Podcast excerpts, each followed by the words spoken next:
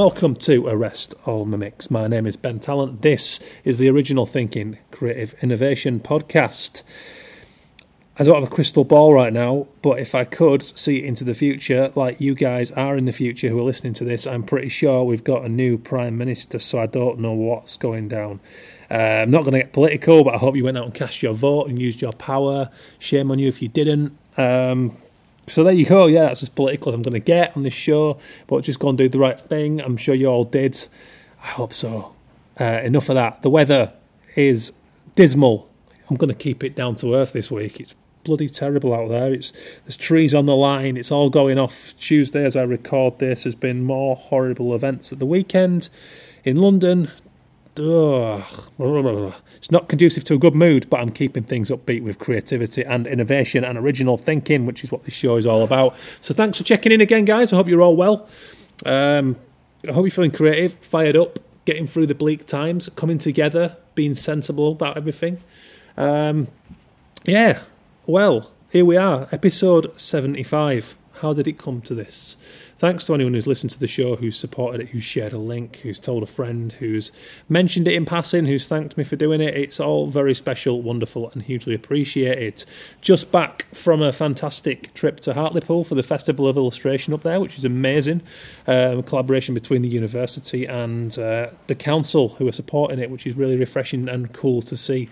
And it's bringing a nice aspect of community together up there. So I was part of a discussion panel with the Association of Illustrators uh, with Sandra Dieckmann and Derek Brazell. It was absolutely brilliant. We talked self promotion and we had a really strong turnout. So thanks to anyone who came to that or saw it on the stream.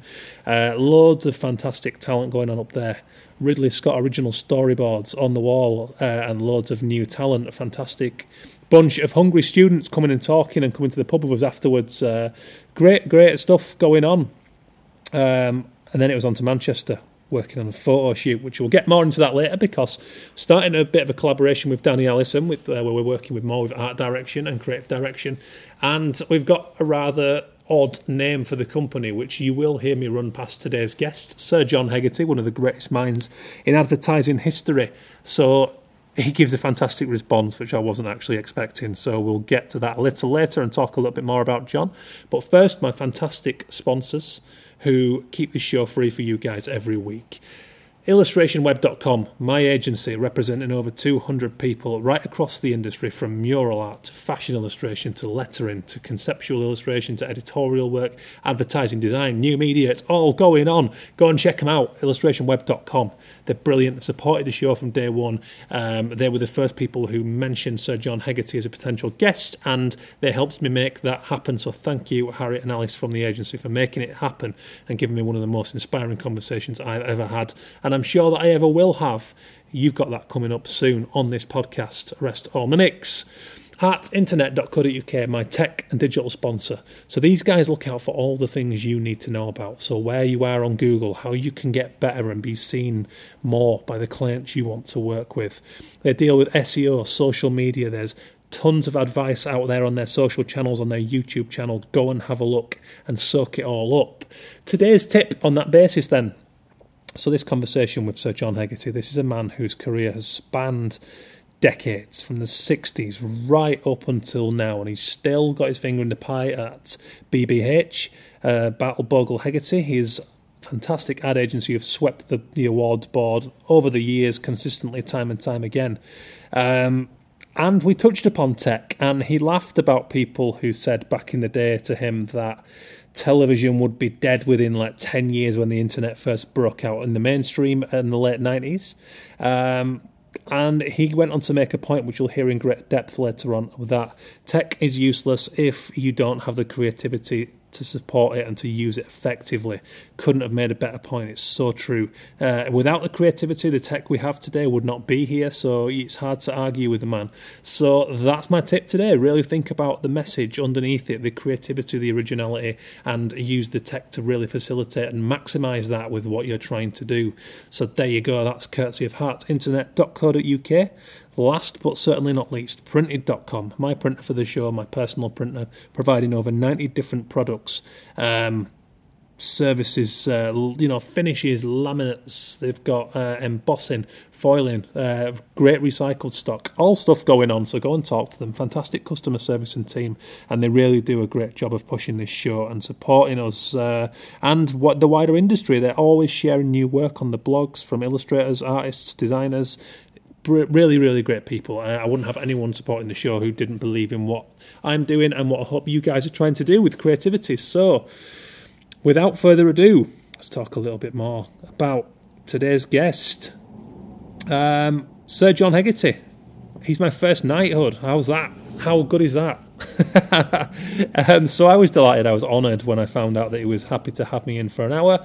So I headed up to the Garage Soho in London, his current uh, project that he is part of, supporting new creative businesses. Uh, it's it's exciting times. We talk about where we find the industry today. I talk about how I didn't find there was enough risk in the industry. There's not enough punk aesthetic going on out there. People willing to challenge their clients, break the rules a little bit, and work with them to come up with more innovative solutions. Um, so we get into all that good stuff. So for anyone under the illusion that this episode is going to be about advertising, it's absolutely not. Of course, John touches and you know and references his sterling and frankly, uh, arguably unrivaled career in the game. Uh, but the underpinning message is our mutual love of creativity, and we really try to strip back what is creativity? It's a big question, but using John's amazing career, we're going to look at what the foundations of creativity are. He's going to touch on what he feels is the greatest art form.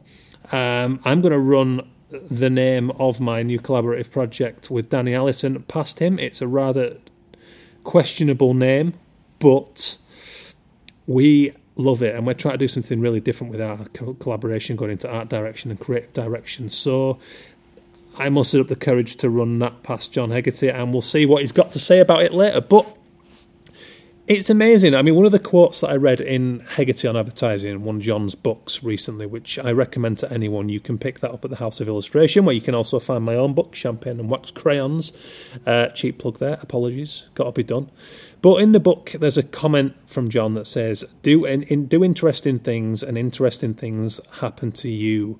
This is something I've learned through experience over the you know the last past few years, in the way that I've tried to push myself outside of just illustration and work and collaborate with so many different people and pursue all these fascinating ideas that I get. And there's times for yes, yeah, sure, there's times when I think I'm going too far by taking this in joke into a project, and there are many things that have failed and not worked. But I will always try and book my own trends. I will always challenge myself because you're the only person you should be competing against. It's no good looking around and thinking that person's better than me or, or that's a bag of shit you can't win. Um, negative attracts negative, positive attracts positive. So focus on the enjoyment of your own practice and really push on. I'm a huge believer of that. So to get the chance to sit down with Sir John Hegarty and pick his brains about the essence of creativity and how that's proven through his own sterling career was a real thrill. And I came away from this conversation completely buzzing. Um, absolutely to to have what I believe after nine years in this industry validated by someone who's been in it for fifty odd, wow, that's a compliment. That's a huge um, boost to me and a boost in what I'm trying to do with this show and my own work. Um, just to remind ourselves, John is one of the most awarded and respected ad men that's ever lived um, since the advent, you know, the advent of commercial advertising as we know it he talks about why persuasion is not wrong and how it has to be done with an integrity and morality um, and a love of the craft, why creativity underpins everything, why he never even intended to run an agency or go as far as he did in the industry. It was just simply fun and creative exploration. So, we are going to talk about the creative ad industry, but most important of all, we're going to talk about creativity. We're going to address the situation where we find creativity in today in respect to the government and people's perception of it, why the future is most certainly creative regardless. Um, and how irreverence is a massive proponent, and how kicking back, how challenging the norm, how laughing at things that are generally taken seriously is absolutely crucial to underpinning any innovative work. Um, so, like I said, go on, go and check out his book, Hegarty on Advertising. It's called the subheader is Turning Intelligence into Magic, and it's absolutely uh, amazing. John was a pioneer of music and advertising. Uh, I believe his agency lay claim to nine number one hits through the, the songs used in their music. That's mind blowing stuff. He was the man behind the classic Levi ad campaigns from the from the nineties. He was Mr. Flat's Eric. Remember that yellow puppet in the car? Yep, that was John Hegarty's work. Um, Mr. Vorsprung durch Technik. I think I might have said that right. Definitely without the accents. Do forgive me. um, but there you have it. I don't know what else I can say. Uh, I was told that this man is very charming. I can back that up. He's incredible. He's a phenomenon. But most importantly of all, we sat back and we just talked solid for an hour over a brew and. I found myself very much agreeing with everything that John said. Um, it's it's a joy for me. Uh, doing this show, I've been constantly inspired by my guests. Uh, people who are still at uni, people who are just out of uni, and then people like Sir John Hegarty who's been in the game 50 years. It really doesn't matter. It's not about experience, it's not about the time, it's not about accolades and achievements. It's about working because you're passionate and you want to create and you want to inspire. If you don't have that and you don't have the love, uh, people read that and it really comes across. So, John will also talk about that today. So, I've banged on quite long enough. Thank you so much to my sponsors. Um, Illustration Limited, heartinternetprinted.com. Thank you to the Association of Illustrators for the ongoing support. Go and take a look at everything they're doing, which is a lot of talks, promotional events, portfolio reviews all around the country. We've got the award announcements coming up very, very soon. Um, and get me your feedback, please, on the Twitter. I really want to hear what you make of Sir John Hegarty, especially if you're a young person coming into the industry and you maybe didn't know who the guy was. I really hope this inspires you just as much as people who do know who John is, because it isn't about the name behind it, it's about the mind and the soul behind it. And he's one of the greatest that I've met. Simple as that. Huge inspiration. Thank you. Get me your thoughts on the Twitter at Arrest All Mimics. Hello at bentallon.com if you want to go more private. Please do spread the love, share the word, and enjoy this inspiring conversation, Sir John Hegarty. Yeah, so where are you, where are you, where are you from originally? Uh, I was born in London. Yeah. Um, London boy, North London. Uh, my dad was Irish. He uh, he came to this country in sort of like 19, just before the war. Met my mum here. And they married him. Mm. So I was born here. Uh, yeah, and stayed. Indeed, actually, kind of, it's, it's, it sounds terrible in a way, doesn't it? If you've got to go, you come to, you're born in London. There's not a lot of reason to go, you know, because it, it, so much actually happens here. I did spend um, two and a half years in New York when we opened BBH in New York, which was great fun. I loved that. That was fantastic. But I knew I couldn't stay. I mean, the, the, the brief was basically go over, set the agency up, get it established, and then leave it to the people we had hired to uh, to run it. And you don't really want founders hanging about telling them what to do and what not to do. So, but mm. it, it, I stayed longer than I anticipated, but um, all kinds of reasons. But thoroughly enjoyed it. I got there and um, we opened just at the end of. I, I sort of say we started really in '99, the beginning of '99 and I, I, flew from London to New York in Jan- early January '99, and it was like getting on a kind of time machine because I, you know, London then, you know, the whole internet and what was going to happen was being talked about. I land in New York seven hours later, and it's as though I've accelerated two years into the future. Literally everything was dot com, dot wow. com. I couldn't believe it. You couldn't have a conversation without saying digital in the first 30 seconds. You know, it was, it was unbelievable. And there was this explosion of kind of so-called opportunity and what the, uh, what the internet was going to do and how it was going to transform everything and blah, blah, blah. And of course, it all came horribly crashing down as it, uh, as it was oversold. But then, you know, latterly has obviously mm. obviously come come back. But it was it was very interesting, fabulous time to be working in New York. I mean, it was sort of I mean, never known before. You know, people beating our doors down to get us to work on their new dot com business, and they were throwing money around like it's no tomorrow.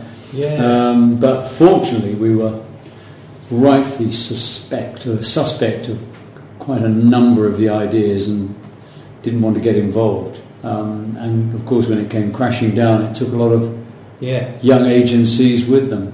Why was that? Did it strike you as a fact? Well, because or- I, I think the agencies had all staffed on the basis that all these companies were coming in, they were growing, there was that, and then I mean when the plug when it collapsed, I mean it was literally was overnight. There was blood on the streets.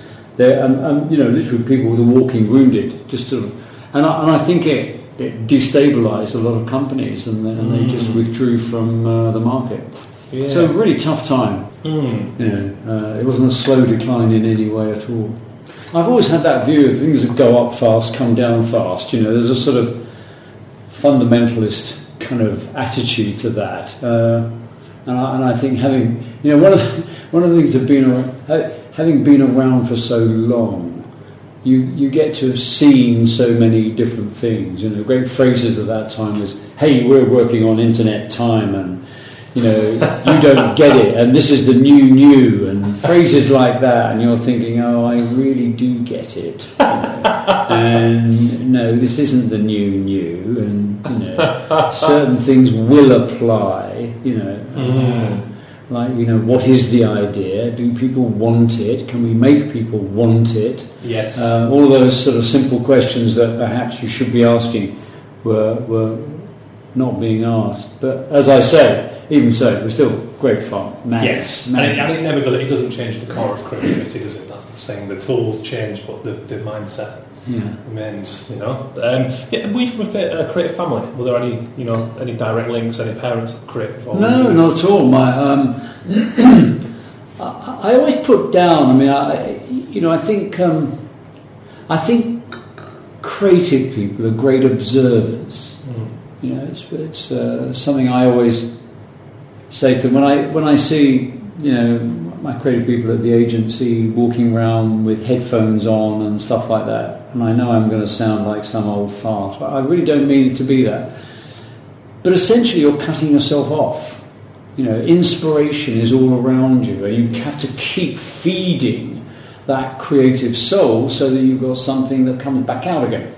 And I think um, I, I was very lucky, and uh, you know, as I said, my father was Irish, and I so I was born into a slightly Irish household, but I was living in North London, and so I would observe that, and then I would have my friends who were friends, neighbours, whatever they might be, and I'd be able to observe that, and I had from a very early age, I was able to see that there were differences or certain things that were done differently and Mm. people behaved in a slightly different way. And I think that was a great advantage. And as I say, I, I, I do think great creative people are, observers. They watch, they listen.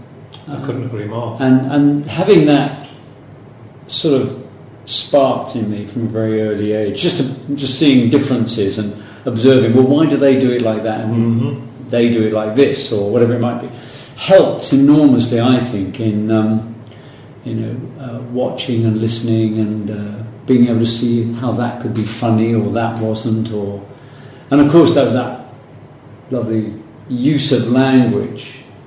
Irish use of language, which was brilliant. Although I became an art director, but I, I can always remember my uh, we had a lovely old aunt who was from Cork who came to live with us. She was the most wonderful woman. She was a gen, she was a genuine saint, but she would have these great little sayings like you know, life's not worth living once you're dead, and and I, I always remember my brother sort of yeah, sorry, Nora. Could, you talk us through that one again? You know, knowing what she was saying, it was, it was lovely. That you know, I mean, uh, Yeah.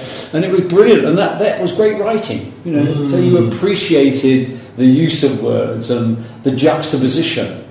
You know what made you know it's like, and, and of course, so much writing is like that. You know, um, and I- and I think being exposed to that at an early age was just uh, was just wonderful, really. So that that it, it helps, but it doesn't. You know, I mean, I, I, I agree, and, and, and to, to contradict your point about the thing, oh, I'm going to sound old. I no, I, I don't think so. I'm a part of a huge group of creative people who are very switched on to that. The danger of keeping your head down and missing the beautiful details and just the tiny nuances of what someone might say. And the, the more I go into this career, the more I really do now become consciously aware that that is really is feeding the, the subconscious. And as you said, it, it that has to that comes back out in the most wonderful ways. Those where did that come from moments, you know? It's uh, there's always somewhere it came from, and maybe you don't even need to know. It, it's just the way your brain digests and, and regurgitates that.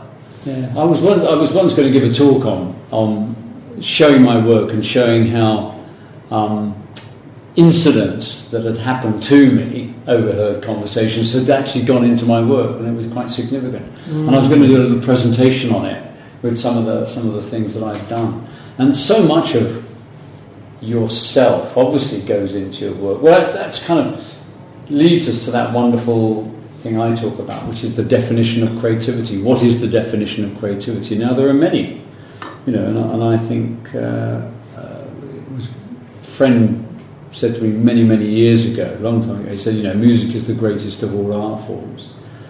And I said, mm, I know, I don't think it is actually. I think it's the second greatest of all art forms. I think life is the greatest of all art forms. Therefore, you could define creativity, or therefore, we're all creative. You know, this idea that, you know, I'm often in meetings where people say to me, Oh, John, you're creative, so you make the decision. And I always say to them, You know, well, look, we're all creative. It's just that I'm earning, earning my living by it. But um, that sense of, of then defining creativity. So then, if you believe that, if you believe life is the greatest of all art forms, then you could define creativity as an expression of self. Mm-hmm. And I think my all my work really evolves from that belief that that is the definition of creativity. Mm-hmm. As I say when I'm talking about this to, to students by and large, because I often give talks to students, therefore, and I don't care whether you're designing a swing ticket or you're writing a movie script or whether you're designing a building, you kind of go into it. It is an expression of you. And I think that's very, very important. And, and you know, if you hear great artists talking about their work, and I'm not just don't mean, you know, I'm not talking about advertising people. I'm talking about, you know, movie maker or a painter or a writer. Or they talk about what they were trying to say, what they were trying to express. And I think even in, you know, in your own commercial work, that is true as well. It's mm. completely true. It's all products of you to a degree. I mean, I'm exploring that idea at the moment in, in, in personal writing, in terms of stripping back why I might have behaved a certain way, let's say at the age of 11, before I found any sense of self or identity, or the ability to consciously recognise that. Then you can mirror that with any number of incidents in your professional life way down the line. Yeah, and that's, that's once you find context for that and a way to channel it, then I, I really am a you know, mm. complete proponent of that. I think it's so true. Yeah. And for that reason, for the same thing, when I talk to students, I tell them to don't look around and become overwhelmed with the sheer amount of creative talent. Just always remember that there can only be one you with that unique journey. And I think nail on the head what you said. Absolutely, yeah. I, I, you know, that, and it goes down to the work you produce. I always say, you know, people often say to you, "Oh, obviously you're really good at standing in the shoes of the consumer," and I say, "No, I'm not." I've got no bloody idea how to stand in the shoes of the consumer. I'm not even sure I want to stand in the shoes of the yeah. consumer. But I do what I love. Yeah. And obviously, I do it with a kind of understanding of where it's going to run, who's going to talk to, naturally. But in the end, I do what I love. And if I'm lucky, what I love resonates with other people, just as you are if you're a novelist or a mm. filmmaker or a painter, you know. Yeah you know, a filmmaker doesn't get a brief, no. you know, and go, I want you to make a movie that's going to do this and talk to 18 to 24 year olds or whatever it might be. They go and say, I'd like to make a movie about this issue, you know, and it will maybe, it will have a youth orientated feel to it, or it might, you know, or it might be a bit more sophisticated, or whatever, however you want to define it. But basically, you're making what you want to make. Yeah. If, was there was there a point? Was there a conscious point when you you know you mentioned the observational upbringing and, and recognising uh, traits of Irish people in your family? Uh, was there a point when you when you felt like this was an industry you wanted to go in that you that you recognised the way you absorbed that might shape the path you took professionally? No, not really. I didn't. I I was, you know, I've always said I was one of the lucky generation. We came out of, you know, I was born in 1944, so I was essentially a, um, a, a post-war a post-war kind of child um, where you know opportunity was opening up, education was opening up. I was able to go to art school at the age of 14. You could go to Saturday morning art school. and I, I always liked the idea of it. I always thought being an artist was pretty cool. I don't know Mm. why. I, I'm just, you know, but I just thought the idea of an artistic kind of existence was, was really interesting. And going to art school uh, at that age was just brilliant because I could do it on a Saturday morning, and I got that real flavour and sense of, you know, what it offered up. And, and I think the other thing too that happens to you is you look at the people around you and you think, God, they're interesting. You know, they're fantastic. That's this is really good. So through being able to do that, I went on into art school. Um, but fortunately, or unfortunately, was was told that I probably wasn't going to be the next Picasso. Which, as I say, by the time I was 16 was something of a disappointment because I was then aware of the number of women that he was able to liaise with. and, uh, but I loved ideas, and, and uh, I was advised to go to design school. So I went and studied graphic design. And I went to, I was at Hornsey, and then I went to, I went to um, the London School of Printing uh, and studied printing there and design and graphic design. And uh, but it, because I loved ideas, I, I, you know, it was the thing that really turned me on. I then met there this wonderful, wonderful man called John Gillard, who showed me the work of Doyle Dane Bernbach, which was then, you know, we're talking mid '60s, and of course it was at its at its peak. Uh, and I, I looked at this work for Volkswagen and Avis and all those famous campaigns and Levy's Jewish bread and things like that, and I just thought this is just this is what I want to do, you know. And it was it was about ideas, but it was witty, smart, uh, but it was inclusive. It didn't exclude; it it, and I, and I thought that was terrific. So it was whilst I was at the London College of Printing that I realised advertising was something I'd love to go into. I always think it's funny, isn't it? You're surrounded by something, but you don't see it. Yes. You know, I mean, it's kind of. I, although having said that, I can always remember people say to me, "What was the very first ad you ever remember?" And I remember actually, I must have been about seven or eight, and there was this poster for Guinness, and it said "Down with Guinness."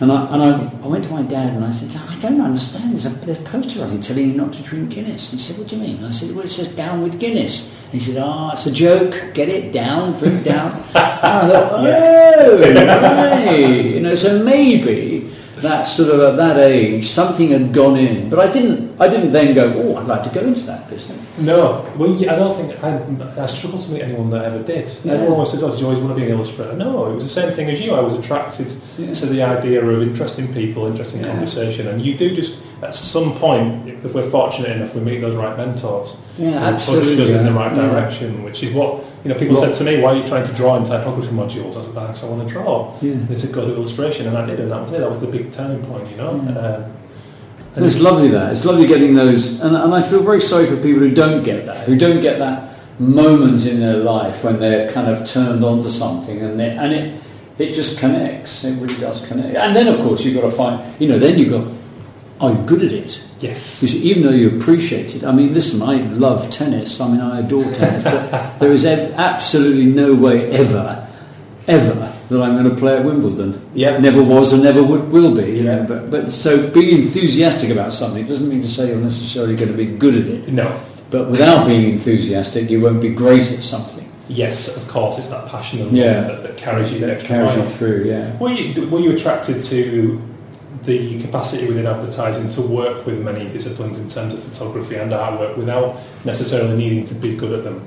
I didn't really think about it like that. I just thought you were kind of working in this profession where they loved ideas. You know, they didn't necessarily love your ideas, of course. That was the other thing you find out.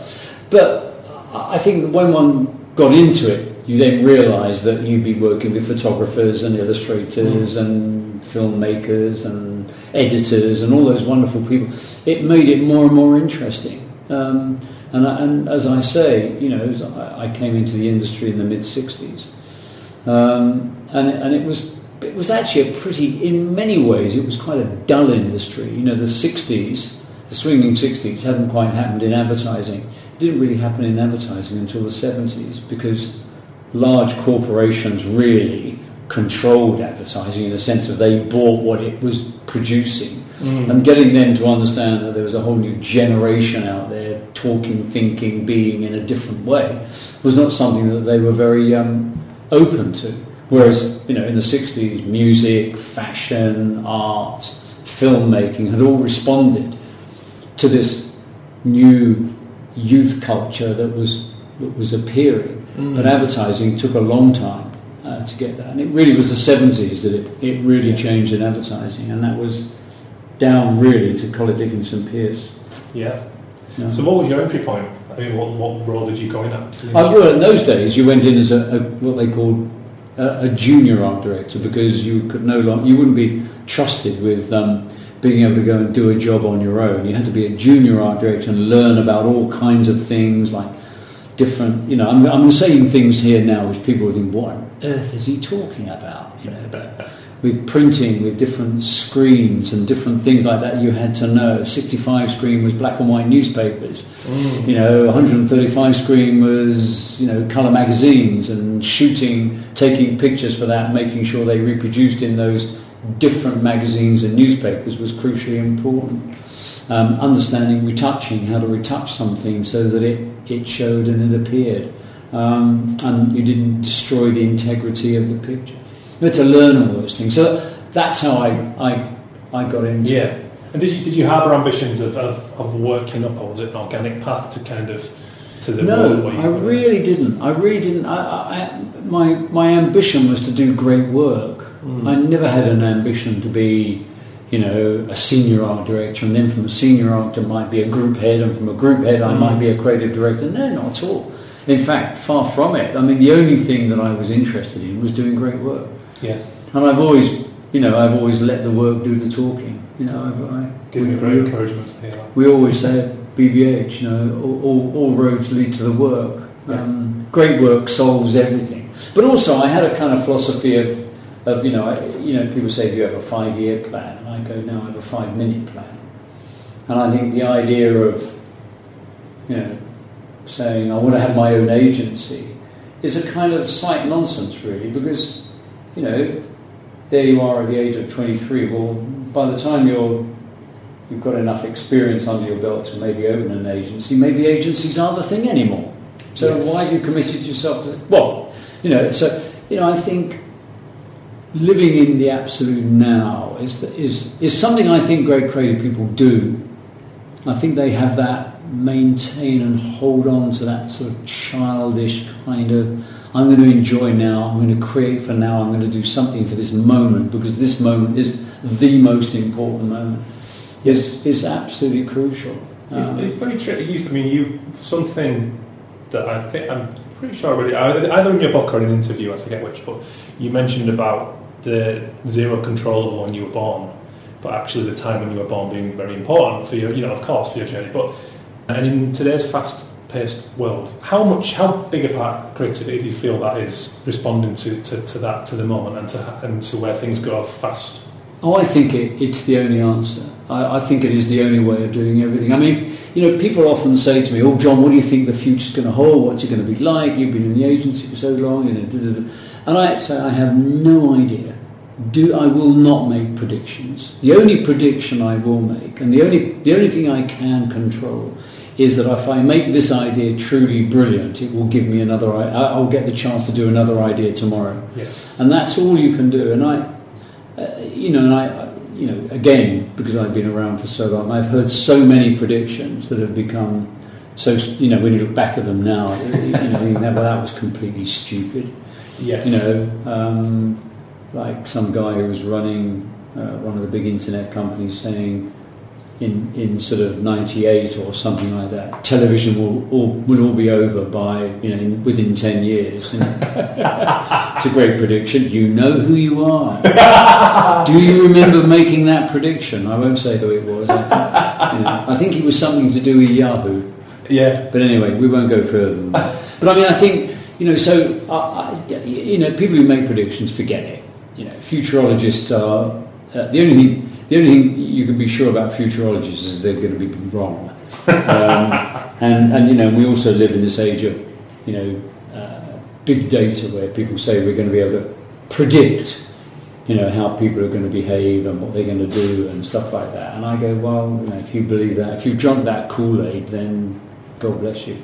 Yeah. Get on with it, you know. I mean, I think, you know, we, you just hear so much rubbish spoken today. I, sometimes I just have to shut up because I just think, oh, God, Mhm. here we go again. Yeah. Um, but as I say, the one prediction I will make, and that the future is going to be creative, and Yeah. that that you know, since I came into this industry, um, that has grown and grown and grown. That the power of creativity is something that is being increasingly understood, despite the fact that I think our industry at the moment is not particularly good at uh, developing great creative work. But I think that's a sort of in, in the sort of fullness of time, that's a kind of maybe slightly more than a blip, but we will regain the kind Mm. of need to produce outstanding work and engage with our audience and engage, entertain them and involve them and do all those things that you know great communication is about. That I- doesn't change. I personally feel, I'm interested if you agree that there's, I know you're a huge advocate for reverence, which is I've been slightly obsessed with. Without ever knowing it my entire life, I was attra- attracted to graphic activism from a youngish age in the industry and always been fascinated by a message. Um, do you feel there's a lack of risk taking in today's industry? I think I think there is. I think we've. I think there are, there's a lack of individuals in our industry today. Uh, and again, please, I'm not. I really, really am not that old bloke saying, "Oh, back when I was doing." But I think we had more renegades. We had more people who were trying to challenge the status quo. And, and I think today what we have is our, our people who are technologically literate but not communication wise. Yes. And I and I and you know technology is absolutely important, i- i- fundamental. I mean, you know, I always say technology enables opportunity, but it's creativity that creates value. And I and I think we've sort of got that slightly confused, where you know people do think that the idea is in some way using a bit of technology, not it's an idea and this is the best way to use that technology. There's a sort of, you know, the, the, the balance is, is slightly wrong. But fundamentally, I think we will get back to it because in the end, Mm. you know, people want it. You know, Yes. and, and people say to me today, you know, I, one of the things you get constantly said is, oh, the people haven't got time for, to watch advertising anymore. There's no, you know, there's too much stuff out there and they won't watch it. So I've got to find a way of tripping them up and, you know, with a bit of technology or a bit of this. And I understand people saying that. But, you know, I, I tend to look at other creative industries and go, well, what are, the, what are they doing? You know, and I don't see architects going, oh, it's just too difficult now. I mean, too many buildings going up. You can't stand, no, nothing stands out anymore. People aren't interested. Mm. No, they've employed even more creativity, more kind of um, uh, building structures which are, are really distinctive and involving. You know, television doesn't go, that's it, nobody's watching television, so there's no point writing great stuff. No, they've gone out and employed even more creativity, and lo and behold, what's happening? It's a real People- golden age. People, it's a golden age for television, Mr. Yahoo. You might, might remember that. Um, and uh, so, you know, it, it, and I think we've lost our faith in creativity because it's, it, we, we've stood back and we're in awe of the technology. Not the technology's great, I love it, but actually we're delivering a message. How can I make that interesting and distinctive and memorable? Those Mhm. things. You know, one of my other little sayings is, you know, um, uh, uh, uh, well, I've got so many little sayings. Maybe I should save that one for later, actually. Um, but you know, we, we, we end up kind of misunderstanding in our industry persuasion and promotion. So, you know, what we're in is a world where technology can promote because I can talk one to one to people. And um, they forget that actually you've got to persuade as well. And persuasion is the great art of advertising. I am, you know, a persuade. There's nothing, and persuasion is great. You know, persuasion is very good. I mean, virtually every conversation you have in some way or another is employing persuasion. Mm-hmm. You know, if you talk about your favourite football team with your, your best friend, you're, you're kind of going, no, I think mine seems much better. But this, you know, you're trying to persuade them. We shouldn't stand back from that. It's a very, very powerful and, and meaningful force as long as it's carried out with integrity and openness and all of the things that Mm. it should do, and it isn't divisive. Yeah. So I, I th- I'm a great believer that, that we will kind of our industry, the communications industry, will kind of come back to kind of uh, a greater employment of Mm. creativity and not be sort of you know uh, awed by the complexity of what's out there. A great simple idea breaks through. You Yeah. Mean, it does break through, and that's the task of. Of, of our industry. That's what we are good at doing, and that's what we should get back to doing in some way or another. Mm. It, well, it's true, I and the technology wouldn't be there without the creativity, to, you know, the minds behind it. Yeah. Um, so it's kind of silly, but I'm, um, I'm fascinated with this thing, and, and uh, you know, we, somebody said I'm a creative technologist. I said, what? What was that? And I, they couldn't really explain it to me. Actually, I didn't actually understand it. You know, a creative technologist. I thought, oh, that's interesting. You know, but we have created these kind of titles for people. Uh, we put creativity next to technology and think that's it. That's the future. yeah. Yeah. Did you famously you've, you've worked on a lot of groundbreaking campaigns over the years, and um, did did you how did you deal with resistance? Did you did you often have to fight to, to get your ideas over the line? I think you do. I, th- I think there's no, you know, the idea that you sit there and kind of, you know, people willingly take every scrap of paper off your off your drawing board and take it, rush it to the client to say this is genius. I think you have to fight for what you believe in.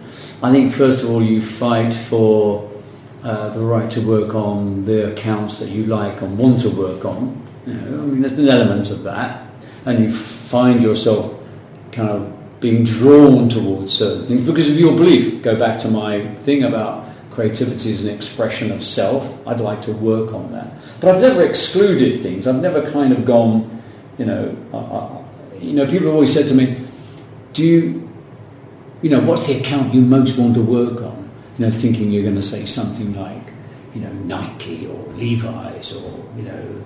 Ferrari or something like that. I've said, I, you know, really, the, the account I really want to work on is the account that wants to change the way that industry is seen or believed Mhm. in. So if somebody came to me and said, you know, I manufacture nuts and bolts, but I want to change the way people feel about nuts and bolts because they hold the world together, whatever, that's the account I want to work on. Yes. So that that's the first thing. You want to work on things where people want to make a change. That's what ex- that's what's exciting. Mhm. But you've got to you, you've got to kind of surround yourself then with people who want to do the kind of things you want to do. And I, I was I was very lucky with John John Bartle and Nigel Bogle, in that we had come together in '73 in uh, running the London office of TBWA and realised we had a great respect for each other and kind of wanted to do this sort of same sort of work. You know, Mm. John was a planner, Nigel was a, an account man, I was the creative guy, and we, we sort of loved. We all sort of loved the same work. It'd be like it, you know, being in a band and, and somebody wants it to be a rock and roll band, and somebody else comes in and says, "No, I'd like to do a bit of country music or something." And you go, "Well, Yes. that's not what we do. We're a rock and roll band." You know, you've, so you've got to have people around you who believe in similar things to you. It doesn't mean say you agree on everything, because that would be rather boring. But you actually believe in, in the sort of the ethics and the, the, the, the same things as, as each other. Mm. And then you can have a constructive relationship. But you've still got to, within that, you, you're, you're still going to have to fight for individual pieces and people doubting what you're doing. I mean, I remember when we were, we sort of got the brief to sort of change the Levi's hero, and um, we would we were sort of talking about well maybe it should be about a relationship now rather than just a single person, you know, looking cool and groovy and all those cliches.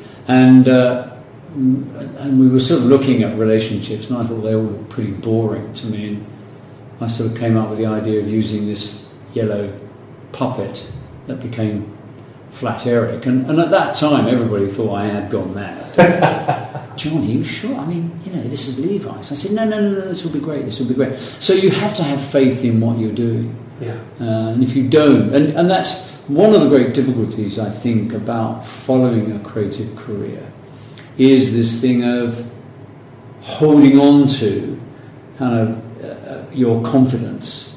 You know, you, you, you've got to be fearless because you're, you're not trying to recreate what you've done before. I mean, especially in our industry, you've got to come in every day and have a new idea, and that idea can't be like yesterday's idea. Yeah. So it's a really relentlessly creative environment you're in, believe it or not.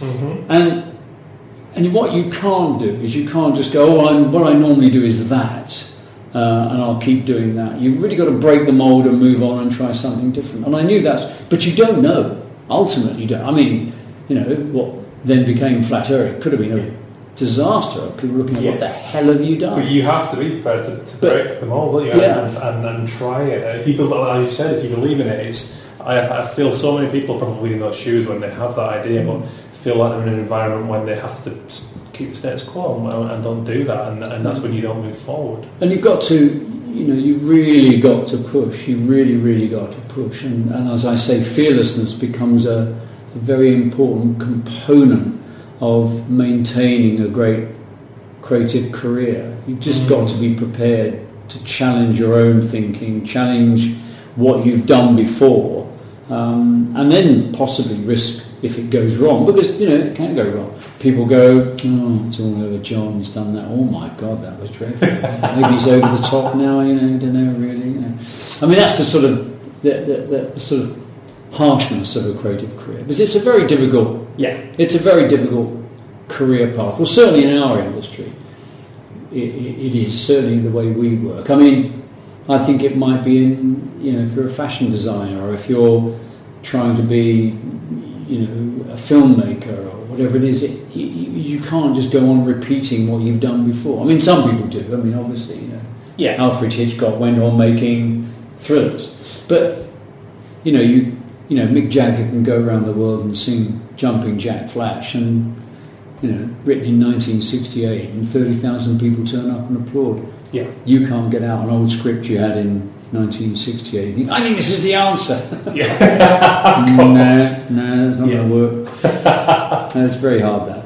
How, uh, how do you feel about res- responsive advertising? And there's an example that I saw that I want to kind of use to illustrate my point. It was, an, of all things, it was an Aldi advertisement recently, and it blew me away. And it was when the Stone Roses sort of uh, they went to announce the, the, a new set of gigs, and you know the iconic lemon from the first album cover. So that all these fly posters popped up around Manchester with the lemon, and of course every Stone Roses fan frothing at the mouth seeing these lemons knew exactly what was coming. Um, and the very next day, Aldi campaign on the LED screen, simply the same photograph of a lemon face on 29p at the bottom. And, I, and, and it went completely viral, and, and, and again, everyone was just slow applause. And I read a number of articles saying this illustrates the, the importance of giving advertisers the freedom to act upon things at short notice like that. Would you agree? Yeah, absolutely. I mean, it, we we used to call that topical advertising, and there'd always be a kind of a, a bit of the budget where you could go, we've seen this amazing thing that's happened, and uh, you know, and and we can use that to promote this. I mean, you know, we did a lovely one for um, when Margaret Thatcher died, and we did um, uh, uh, an ad for Marmite, and it was just. Um, and it was it was an ad for the Guardian, but we just took the Marmite pot. We just put Margaret, you know, and it was about you love or hate her, and uh, it was a wonderful way. Of, I mean, obviously, a newspaper is topical, but you know, it, I think that sort of advertising is great. Actually, I mean, but the only thing is that, that you you know it, it's it's an addition to what you do.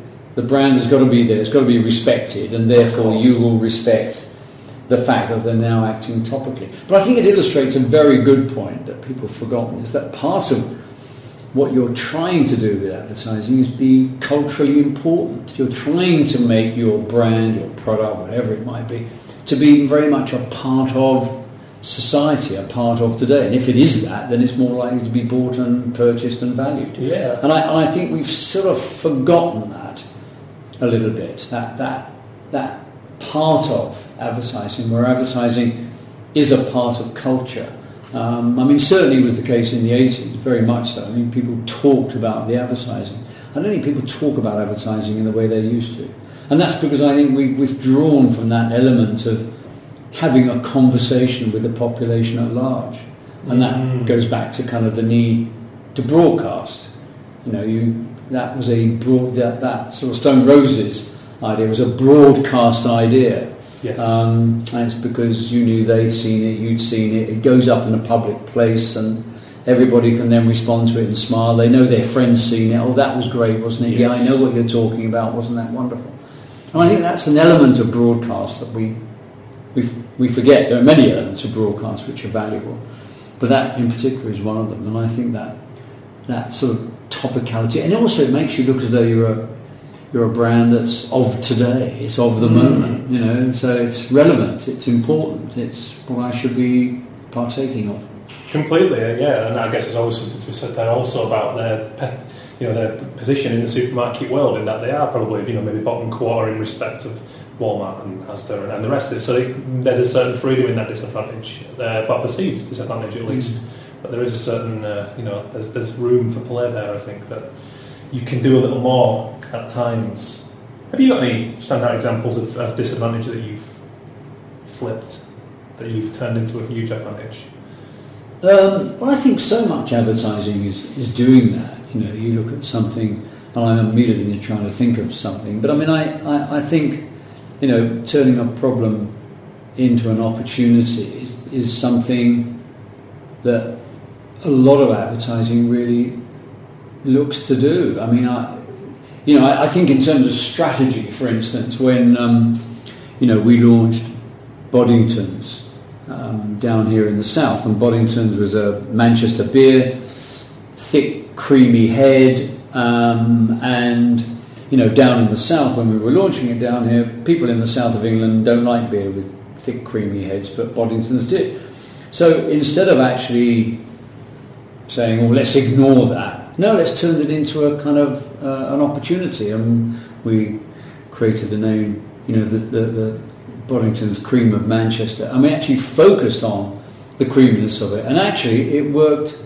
Um, it worked hugely well. Mm. Um, you know, I suppose you could look at Vorsprung Technik. You know, it's, it's, it's kind of, you know, it was a German car. We were very proud of the fact that it was a German car. Most people didn't know Audi was a German car. They thought it was made in. This is back in the early '80s. They thought it was made in somewhere like Belgium or somewhere like that. Mm. So we had this, which came from the factory.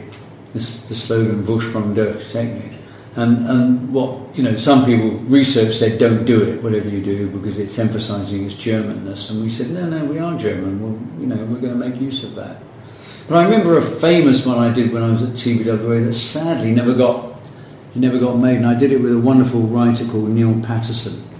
And we were working on um, Erin Foods. And at that time, this is in the 70s now, Erin Foods were an Irish food company, dried uh, dried vegetables and things like that. You rehydrated them, so it was a way of instead of frozen, you could you could uh, get your vegetables this way. And they were bringing out a a soup, a cup a cup soup made in a cup. And up to that moment, they'd all been fairly wishy-washy and thin and that. And so Erin had done their research, and it said, you know, that they had made is a much thicker soup. It's more substance to it. And, um, and of course, they did all their research, and it came back to say, well, this is really good, and you've got to tell people you're Irish Mm. because people think, you know, green and lovely and launching here. And, and so this is the mid 70s, of course, and okay, we've got to do an ad saying this is a, a, a, a, a thick soup and it's from Ireland. And, and you kind of go, no, you got, we've got to confront this problem. And uh, so we came up with a great line, which was um, the Irish are smart, it's their soup that's thick. Uh, and that was. Uh, That's wonderful. yeah, but sadly it never got launched, which was a great show. I did that with a wonderful writer called Neil Patterson. Neil and I had a great fun doing that. So, you know, I always think actually a lot of, you know, a lot of advertising is, is a lot of communication is confronting what seems to be a problem Yes. uh, and turning that problem into an advantage. Mhm. You know, uh, I mean, Volkswagen famously did that. You know, it's it's ugly, but it works. Yeah. Well, I mean, it's, I, I just have huge admiration for the balls to, to run with the German and, and trust the, the beautiful phonetics of that, Yeah. of that statement. No, You know, very much so. Yeah. Yeah, I think it's beautiful. Do you um, do you think we can ever? And I, I, I'm not sure. Do you think we can ever fully break the mentality that creativity is not just playing around?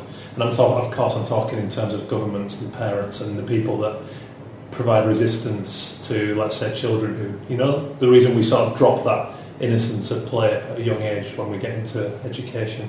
Do you think we can ever fully break that, or do you think maybe it doesn't need to be broken?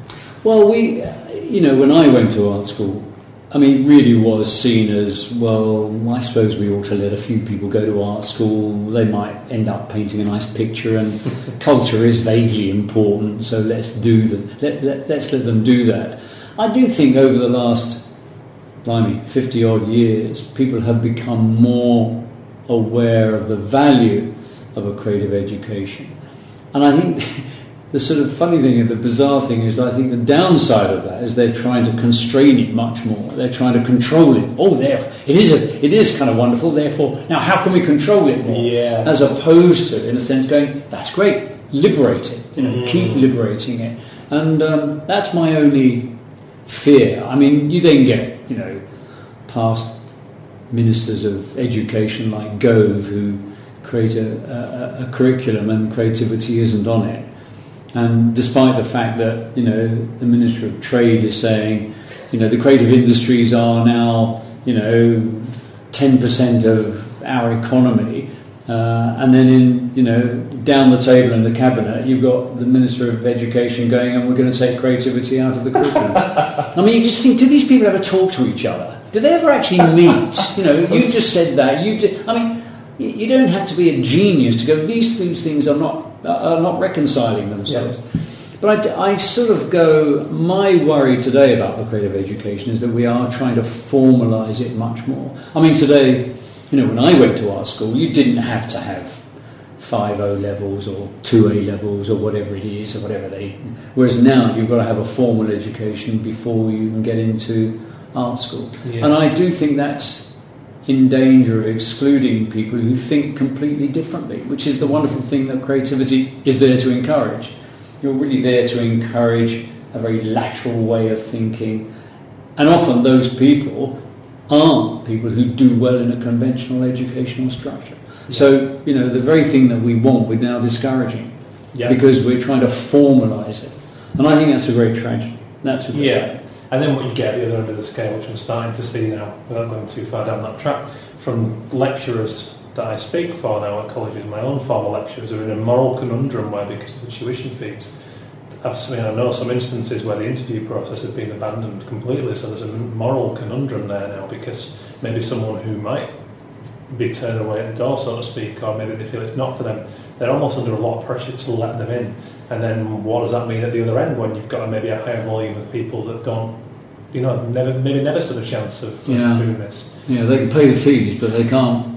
They can't necessarily do the work. yeah, Yeah, you know, yeah, yeah, Don't turn a customer away. I think it is. I, I you know, it's a, an enormous subject, but I, I again, I, I think we're failing somewhat to be to be kind of responsive to what people want.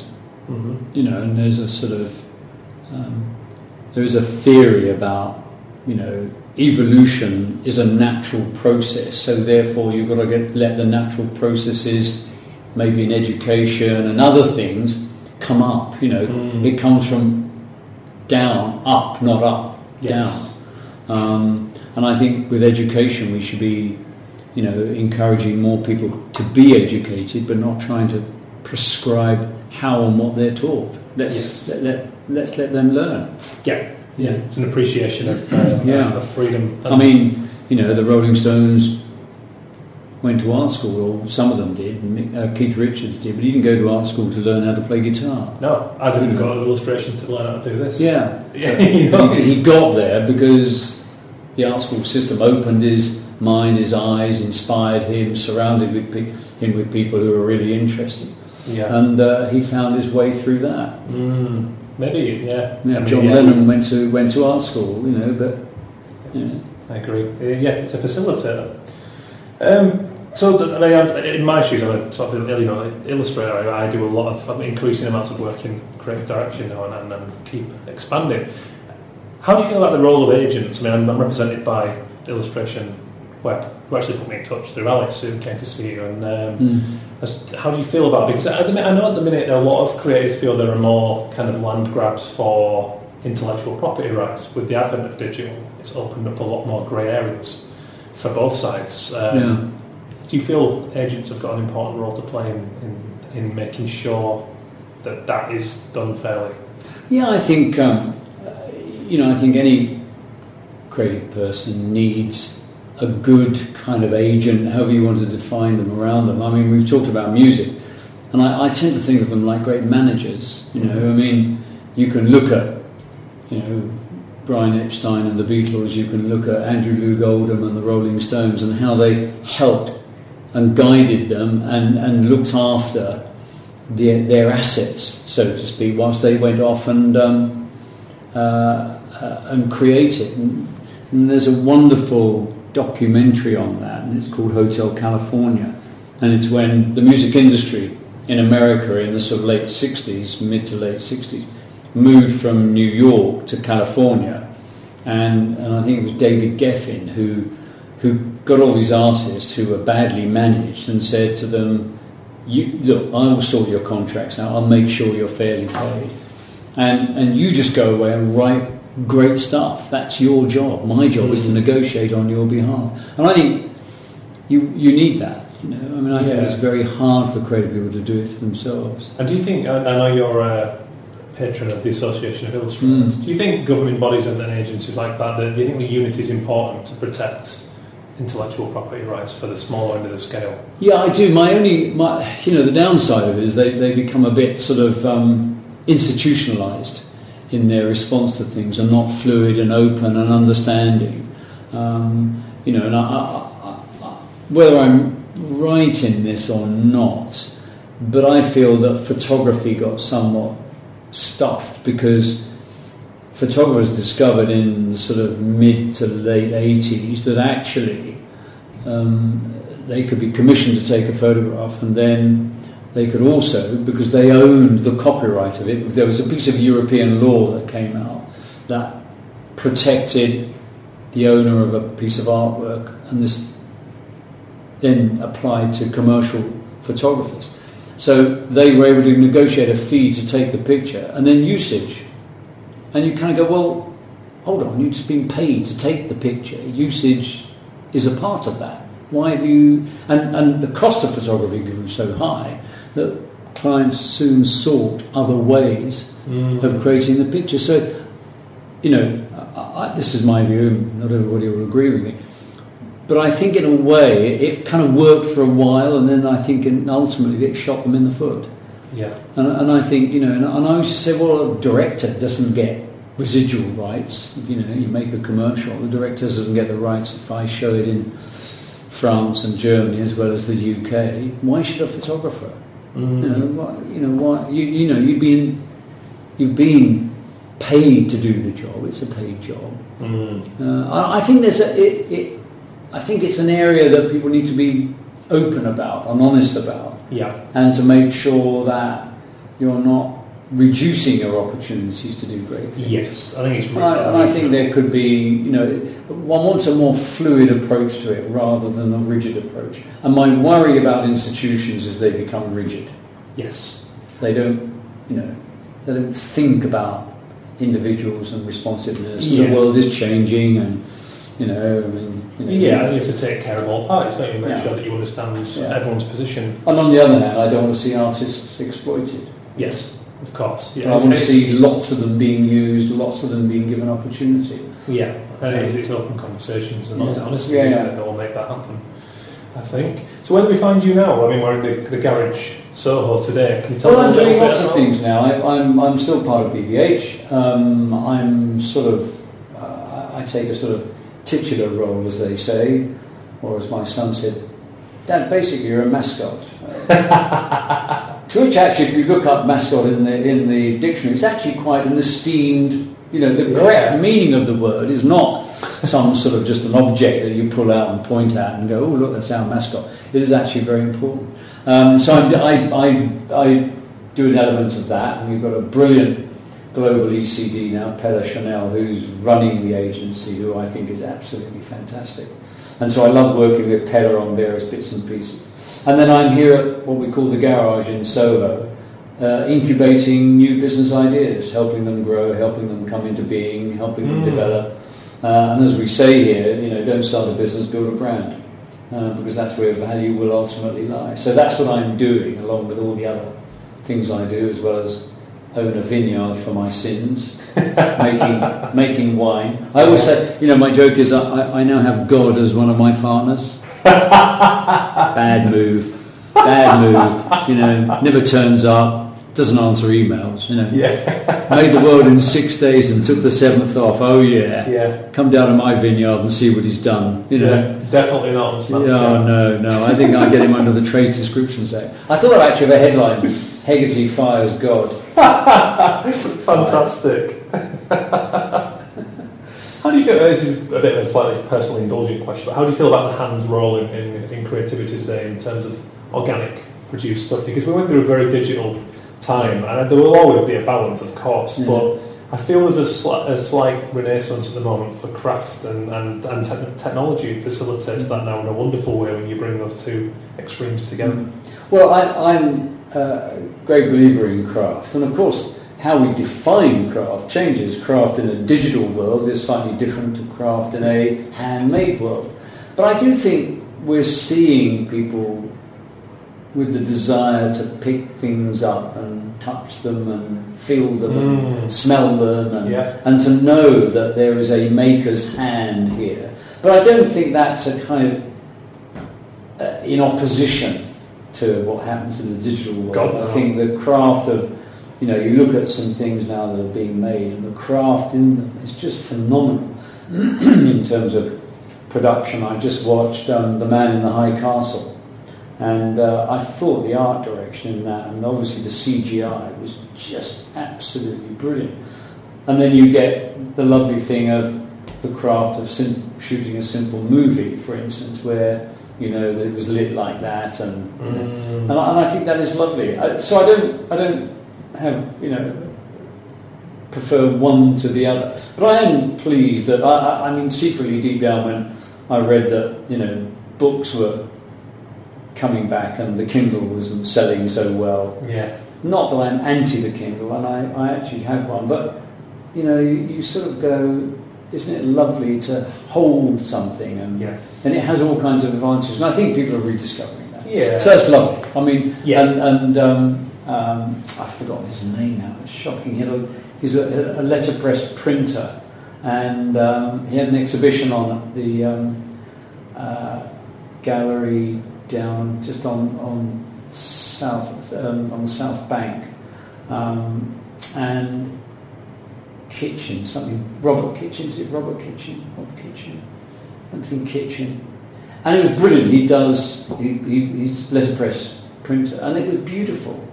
Um, it was just absolutely fantastic. Somerset House. It was at Somerset House, and uh, if you go online and look it up, letterpress printing Somerset House, and it was wonderful, and you just wanted to own them because they you know, they're Mm. beautifully done. Uh, my mind is currently raging with um, fusions of all lights. I'm, I'm just in love with. I met a lady who did 3D printing, and, Mm. for the marketing for this show, actually, it gave me a great freedom uh, because the spotlight was on my guest and not me to really be, do something quite different to my sort of known illustrative style. And I commissioned her to 3D print my head with Mm. headphones, and then I set up a whole set and painted quite robustly into that with inks and paint and, and how the, the paint melded into the, the digital lines in the way that the print was just so much fun exploring that and, and playing and bringing this highly digital process together. Yet a real analog output. I'm just it was some of the best responses I've had for a long time from creative directors when I put that in front of them, and it's just so much fun and passion Yeah. going in there, you know. Well, it, it's you know we have that, and I often quote this one is that it's a lovely line. Is that we're all artists, but some of us shouldn't exhibit. You know, and I, and I think that this belief that everybody can do everything is is a nonsense. Um, but uh, you know, yes, as I started out saying, we're all creative, but you know, some of us shouldn't exhibit really. And I think understanding craft is very important. Whatever that, whatever industry you're in, you know, if you're a CGI artist, then the Mm. craft in doing that is crucially important. Yes. You know, the craft of building uh, a website is fundamentally important. You know, the craft of letterpress printing is fundamentally important, or painting is fundamentally important. This belief that craft wasn't important anymore is just so stupid. It's the sort of things you get people saying, which you Mm. think, oh God, another idiot's in the room. You know, I've got a question. I started working with a close friend, and you mentioned about you and the sort of three partners at BBH and the way that you or you felt synchronicity and, and that right connection of minds. I have that with a very close friend where it's unique, better than anyone I've ever met. When I, when in terms of the way our minds do meld, and we haven't put a vehicle on what we're doing. We're working very collaboratively, very exploratively, separate from what we're known for, and the, the results are thrilling me at the moment. And everyone's telling me not to go with the name that we want to call the project, Bollock Johnson. There's a part of me, and it's and having read the thing about the irreverence that you talk about in your book, Yeah. and I've always had that within me. Really wants to do it, and people are saying no, and I understand why they're saying no, but it's the pl- it's almost the, the devil in me, the child in me, that wants to confront people with that. How do you, do you think? Well, what I, I think in the end, uh, you know, the first first lesson of marketing is to be remembered. Then you've got to say, was I remembered in the right way? and that's up to you to decide. But I, I th- my my feeling of it is that you know, um, being kind of outrageous is fundamentally. I, I like it uh, because it challenges it. It, Yeah. it kind of makes people sit up and take notice. Um, whether Bollock Johnson is that, I'm not. That if you feel passionately about it, then do it. So it's the instinctive Yeah.